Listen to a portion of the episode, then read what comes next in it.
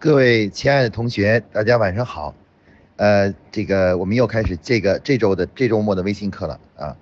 呃，这个是在上一周啊，我们讲过，我们开始了一个新的主题，关于这个人才的问题啊。那么在上一周的课程中呢，我们的主题呢叫做这个就是呃，让来怎么样去确定什么是人才啊？就是确定什么是人才。那我们上次呢，呃，曾经在课上呢讲过了啊。对于一个企业来说啊，对人才的界定来说呢，我们说过了。通过这个仔细的分析和剥离呢，我们发现呢，其实对于企业来说，最重要的人才呢，就是在管理领域的这个项目经理啊。那项目经理呢，实际上是作为组织来说最重要的一种人才啊，也是人才的主主流。换句话说呢，对于企业来说呢，呃，培养一批优秀的项目经理是。这个帮助企业创造人才的这种财富的一个重要的一个方法。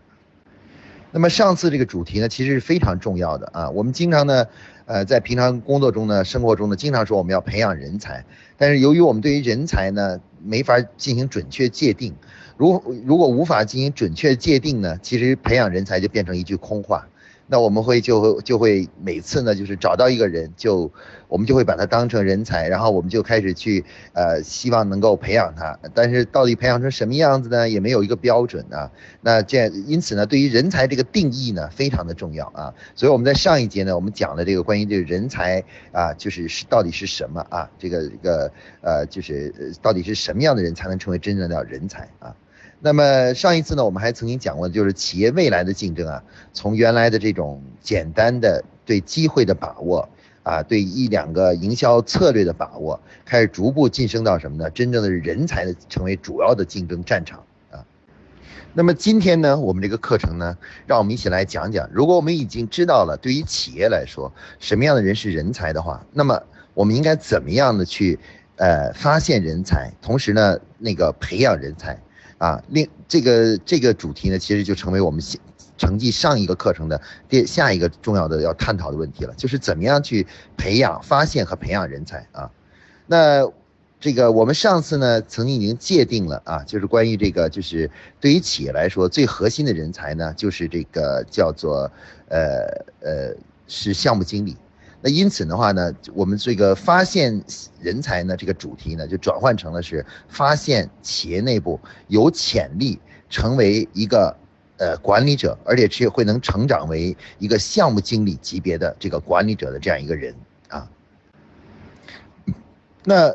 我们用什么样的标准来去衡量一个人是不是有可能成为企业的人才，成为一个优秀的管理者或者是项目经理呢？其实呢，这个我们在之前的微信课堂中呢，曾经介绍了关于保洁公司啊，对于管理人人才的这个评估的这个办法啊。我们当时曾经介绍过一个叫做八大素养的，通过八个核心的素养。来去发现人才啊，评估人才的这样一个办法啊。当时呢，我们曾经介绍的就是保洁公司呢，在过去的七十年里面呢，一直使用了一套就是呃这个固定的面试的一个方法啊，在在这个面试这个阶段呢，就去发现哪些人呢能够可以成为未来的这个优秀的管理者，有这种管理潜质啊，可以成为培养为我们的优秀的项目经理的这种级别的这样一个人才啊。那么我们再次回顾，让我们一起来回顾一下这八大素养啊，八大素养。那么在这个呃上次我们之前我们曾经讲过的这个人才的这个评估方上呢，宝洁公司呢是独创独辟蹊径啊，它呢建立了一个评估人才的一个八个维度，从八个维度去评估人才。那这八个维度分别是什么呢？我现在简单跟大家说一下啊，就是第一个是啊责任心与使命感啊，第二个呢是领导才能。第三个呢是思考与解决问题的能力，啊，第四个呢是计划能力，啊，第五个呢是优先级判别的能力，啊，第六个呢是沟通能力，第七个呢是团队精神，啊，第八个呢是创新能力，啊，创新能力。那这呃八个呃这个素养啊，这八个素养呢，是我们平常呢在筛选人才的时候是使用的一个基本的一个方法啊。那。作为在保洁公司呢，他对这个方法的应用呢是这样来用的，他呢是呃做法是，首先呢呃这个通过面试的过程中呢，去探寻啊，探寻这个就是呃我们的那个被面试者啊，被面试者呢，他在这八个方面啊有哪些是已经具备了啊这个这种这种素质或者是能力啊。那他关于这个具体的面试方法以及评估方法呢？这个呃，我在之前的那个就是人才的招聘招聘那个主题中曾经介绍过。如果大家想了解呢，可以再回去听一下呃喜马拉雅上那个之前的那个那个音频啊，听一下那关于招聘那个部分八大素养那个招聘部分。我今天呢就不在这里详细介绍了啊。那保洁公司呢，他把这利用这八个素养呢作为评估什么呢？评估一个人是不是有这种潜质。被培养成一个优秀管理者的一个这个方法，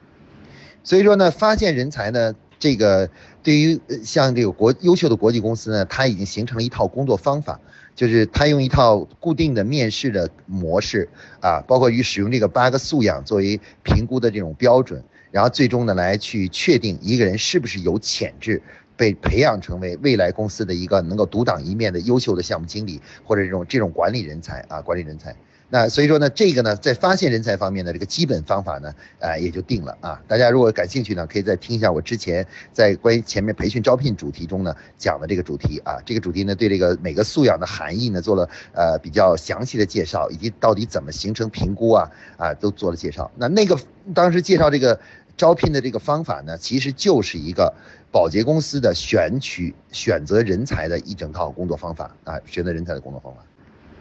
那么今天呢，我们这个主题呢，其实重心呢不在于怎么像选人才，因为选人才呢跟招聘有关，我们已经讲过了。今天呢，我们最重要的要探讨一下呢，关于呢如何去培养人才啊，培养人才。那培养人呢，这句话呢，每个人都在说啊，可以说每家企业都在说我要培养人才，我要培养人才，培养梯队啊。但是绝大多数的公司，绝大多数的企业呢，其实根本就不了解。关于培养的含义是什么啊？就是到底我们是用什么样一个具体的办法去培养一个人的啊？比如这个人明明有管理的才能，那我们到底用什么样的方法去培养他啊？一点一点让他把自己的能才能啊释放出来啊？那今天呢，我们就来探讨一下这个主题，就到底去怎么样培养人啊？培养人，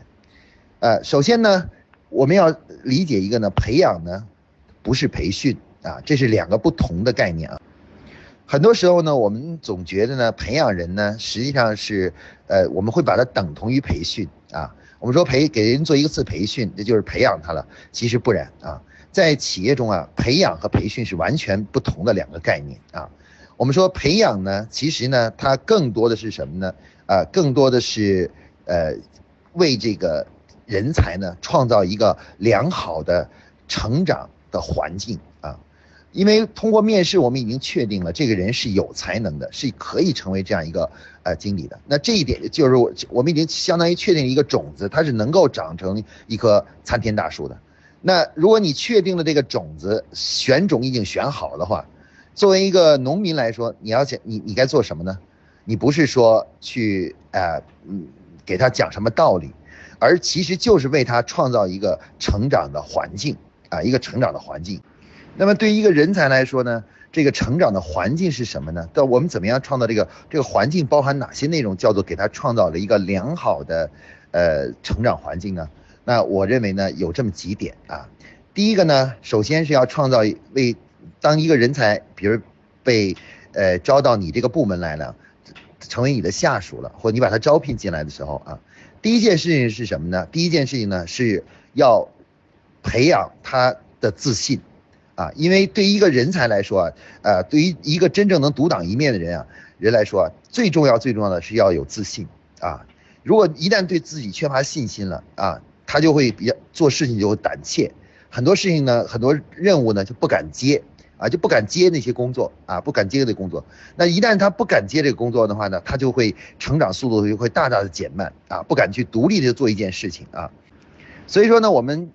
对于人才呢，第一件事情就要鼓励他们。告诉他们呢，他们是可以独立的去解决问题的啊，他们是有能力的啊，只不过呢缺乏一个这样一个平台。那我认为这种这种呃心理上的这种辅导以及这个鼓励呢，是往往是培养人才的第一步啊。你呃作为一个上级的话呢，应该当一个新员工来的时候呢，当这样一个管理型的新员工进入到自己的部门的时候呢，要跟他进行一次谈话。啊，同时呢，要表示呢对他的信任啊，对他的相信他的能力，因为你们的面，一个说面试已经证明你是有这个能力的，你是有潜力成为未来我们公司的呃高级管理者以及这个总监啊等等这样的级别的啊，那么所以你要相信自己啊，那这个呢，我认为是非常重要的。那么有的公司呢，在员工一进公司以后呢，对对新来的员工呢，总是有有呃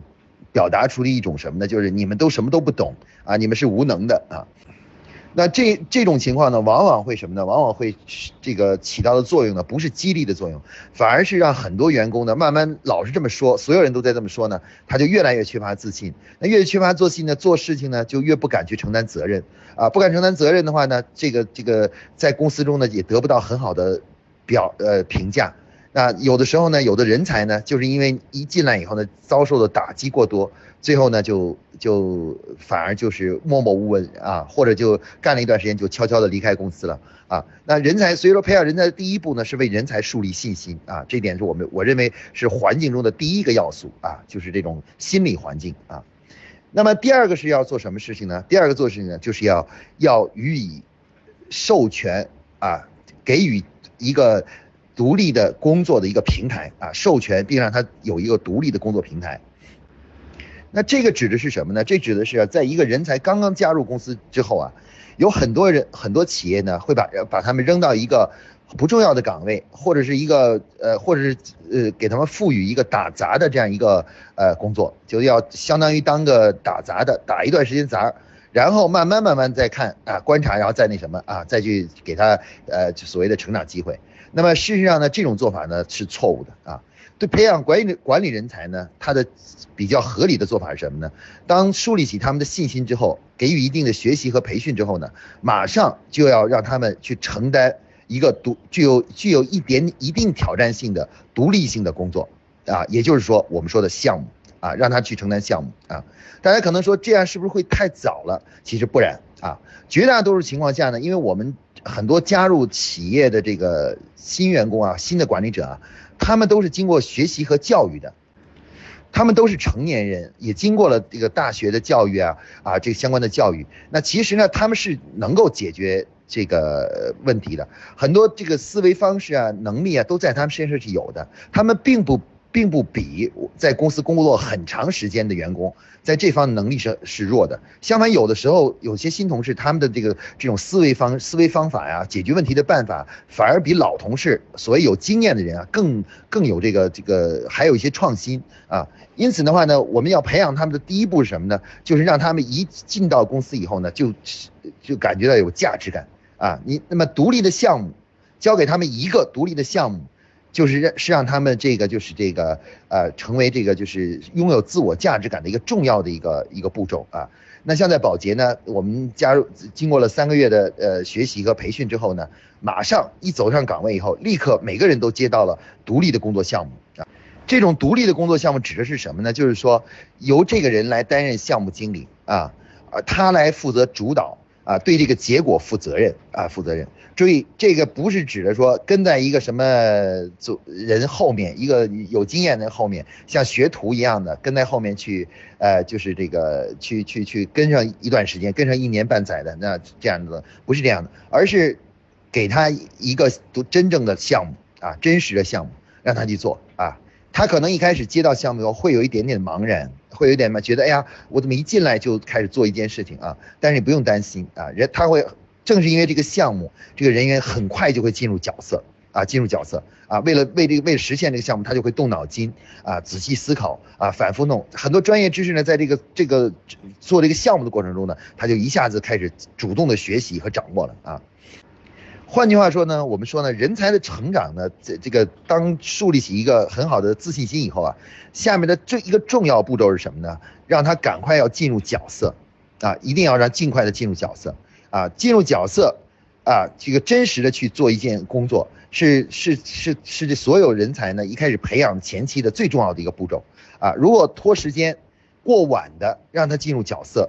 那么往往会使得这个人才呢，要么呢，有的人才呢就没有耐心去等这么长时间，就论资排辈啊，等到那天，然后就会离开公司。要么呢，就是什么呢？就是很多，呃，他身上的一些优势优点会被公司的一些老员工的不好的习惯慢慢慢慢就带坏了。本来一个做事情很很这个这个就是有效率的人，可能在公司跟别人呃做了一段时间以后呢，被老员工影响的呢，工作开始拖拖拉拉的就开始产生了啊。所以说，对新员工的培养中的第二个环境要素呢，就是一定要尽快让他们进入角色，让他们独立去承担责任啊，在责任中去成长啊，在因为没有责任的压力，其实一个人是很难成长的。如果没有不负不对任何东西负责的话，只是在旁边帮帮帮腔的话，其实这个人是没法成长的啊。很多我优秀的管理者都是在独立负责一个工作的时候而去得到成长的啊。所以这个这个是我们给他们创造的一个重要的环境啊。一个新新的这样一个优秀的新员工进来了以后，第一个就是要想办法给他们安排这样一个项目啊，让他们去独立的呃来领导来去来去做啊，在这个过程中呢来自我成长啊。那么这个呢，已经成为了像像宝洁这样的国际公司培养人才和快速培养人才的一个最基本的办法啊，就是一进来立刻给有项目去做啊。讲到这里呢，我们谈到了就是关于培养人才的这个这个基本的呃做法，就是为人才创造环境的基本的组成呢是两个步骤。第一个步骤是什么呢？是一个叫做呃一次深刻一次鼓励性的谈话啊，来鼓励树立他的自信心。啊，上级的鼓励性谈话，然后紧接着就是跟着就是一个项目，一个独立负责的这个项目啊。那么是第二个。那么除了这个以外，我们在创造这个人才成长环境中呢，还有第三个重要的环境要素，我们要进行管理啊。那么这是什么呢？啊，事实上是这样的，当我们在我们在用人的时候呢，经常有一个不好的一个习惯啊。就是当我们觉得一个人不行的时候呢，我们就什么事情也不让他不愿意给他干，因为我们觉得他不行，你知道吧？啊，但是如果我们一旦觉得他行的时候呢，我们就会把很多很多事情都交给他去干啊。那么这时候呢，就就走向了人才管理的两个极端。那么这个极端呢，在企业里中是非常广泛出现的。比如我们经常看到一个部门里面，当一个一年年度计划里面立了若干个项目，比如十几个项目，我们会发现。十几个项目中，其中有可能一半的项目都是一个人负责的啊，从头到尾都是这一个人负责的啊。为什么呢？因为这个人呢，在过去表现不错，在有些工作中表现不错，大家都觉得他他他行，所以说所有的项目都压到他这一个人身上去啊，压压人身上去。那这样呢，就出现了人才培养中的第二个、第三个重要的一个问题，就是什么呢？就是人才培养中呢，对人才的负荷。的这个这个掌握啊，是人才成长能力很重要的一个，就是一个呃一个一一要素啊。我们打个比方就知道了啊。如果你手头上现在找到了一个很善于跑步的一个小小孩子啊，他可能未来会成为一个短跑冠军啊，世界级的短跑冠军，那么你就要安排他进行训练，对吧？但是如果你一上来安排的训练量如果太大的话，那会产生什么结果呢？哎，这样的话就是产生这个本来是一个可能会成为未来的世界冠军的一个人，如果你的训练量安排的不合适，或者是超过量的话，哎，就会让他造成身体的损伤，或者是精神上的损伤。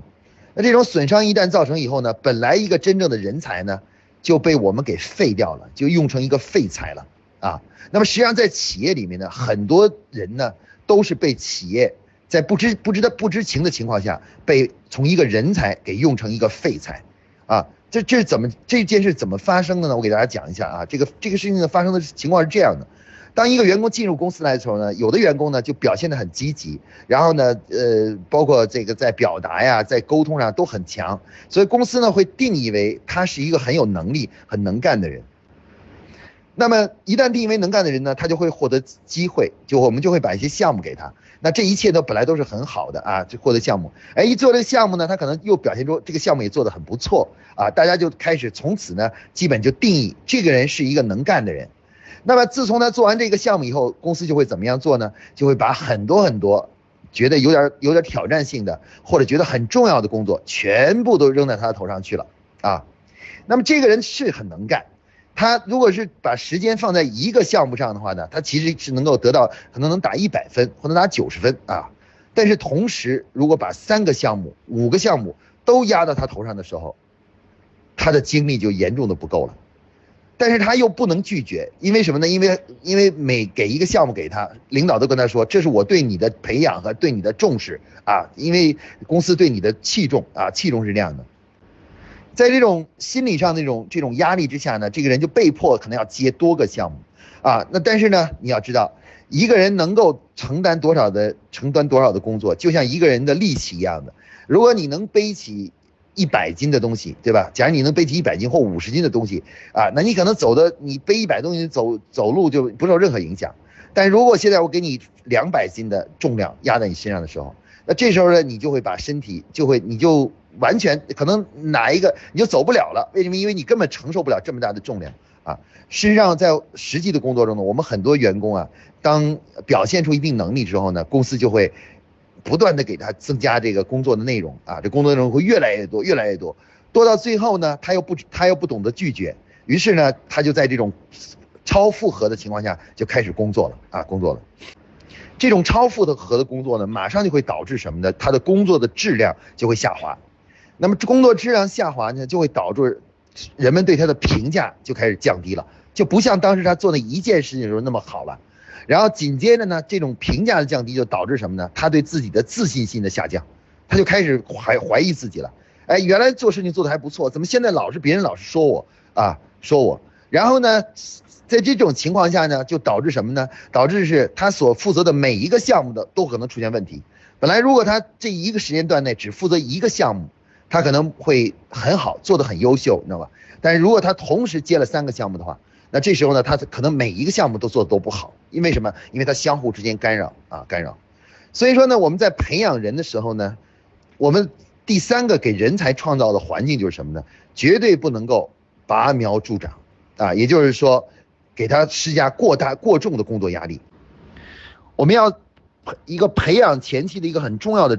领管理者的职责呢，培养人的职责呢，就是要仔细分析他的能力。然后呢，根据他的能力呢，来去给他掌握他身上的工作量，啊，工作量，而不能因为什么呢？因为公司啊，比如现在就是这个这个他是比较能干的，所以说一直把很多重要的工作全部都转移到他身上去了，啊，转移到他身上去了。这样的话呢，就会把一个人才给废掉，啊，最后就是拔苗助长，等于把这个苗子给毁掉了，啊，毁掉了。那么具体这个工作怎么做呢？其实呢，在我们的呃这个。实践工作中呢，我们发现呢，人力资源是负责来管管理这个因这个就关于项目经理的工作负荷的一个重要部门啊。每年呢，当人这个我们做完年度经营计划以后啊，公司呢就开始有立了很多项目出来啊。那么人力资源呢就要求各个部门呢说明啊这些项目呢是安排给哪一个项目经理的啊项目经理的。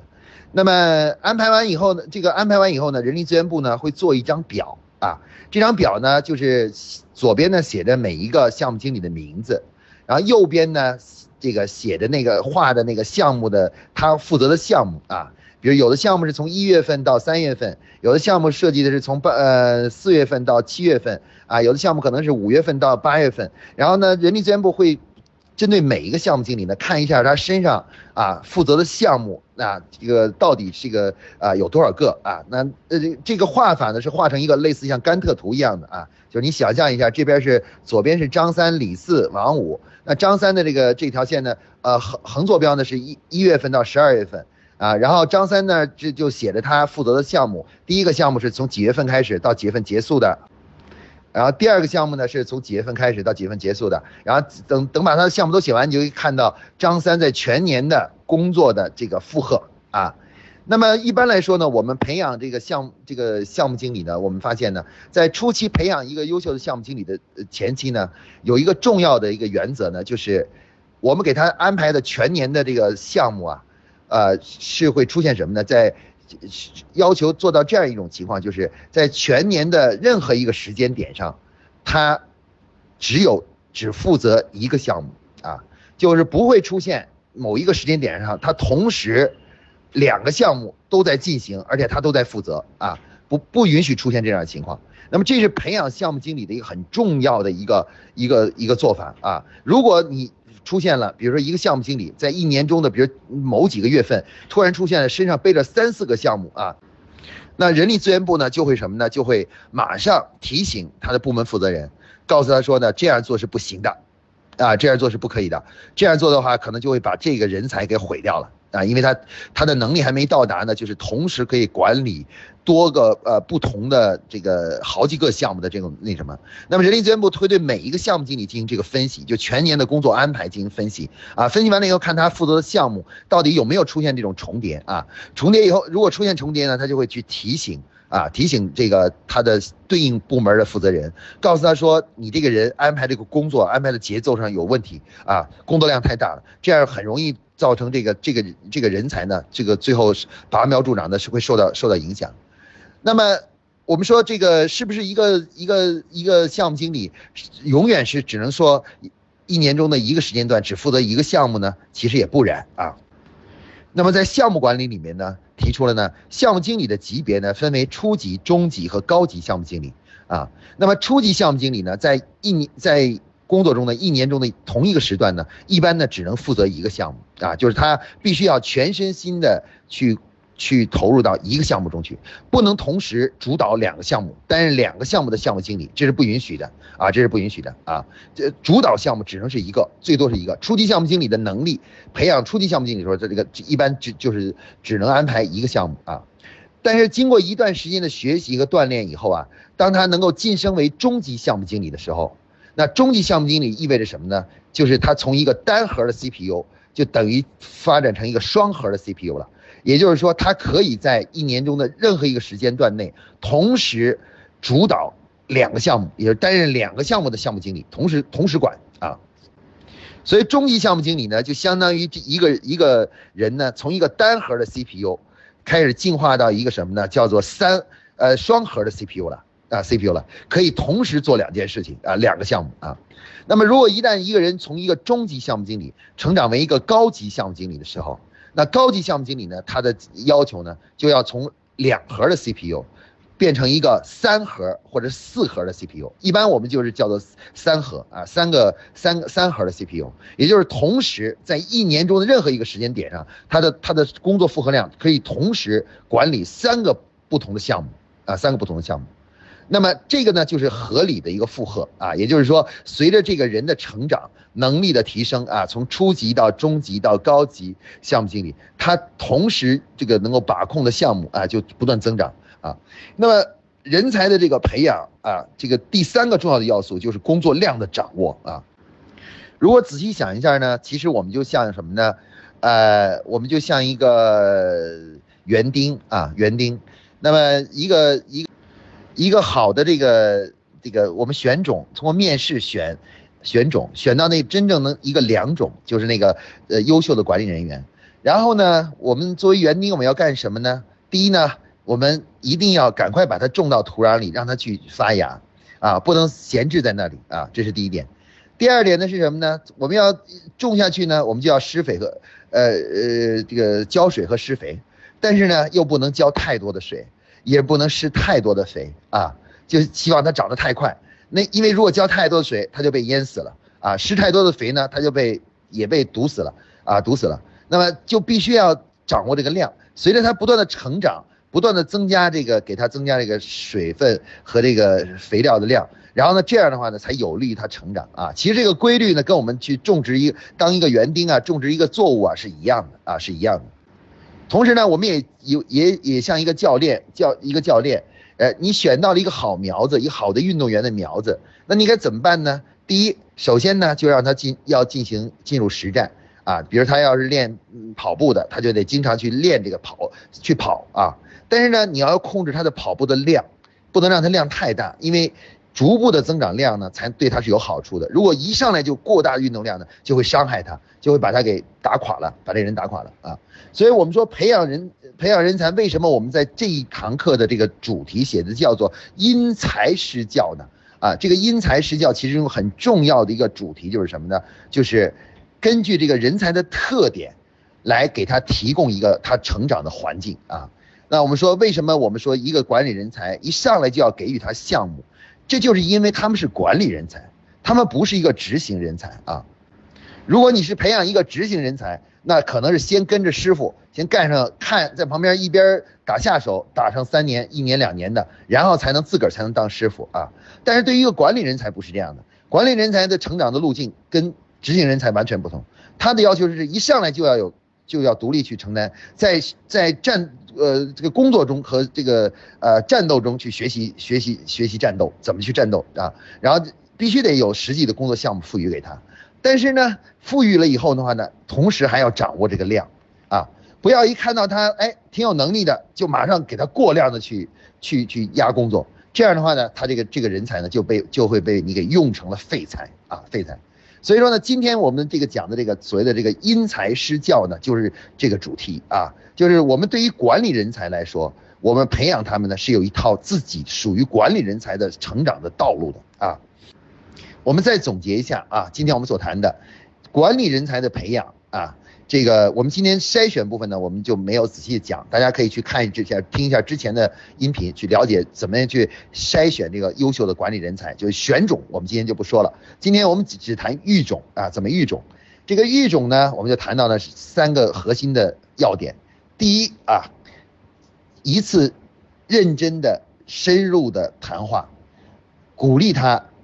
呃，树立他的自信心啊，这是第一步啊，对管理人才成长的第一步啊。第二步啊，给予一个有一定挑战性的项目啊，让他独立去负责，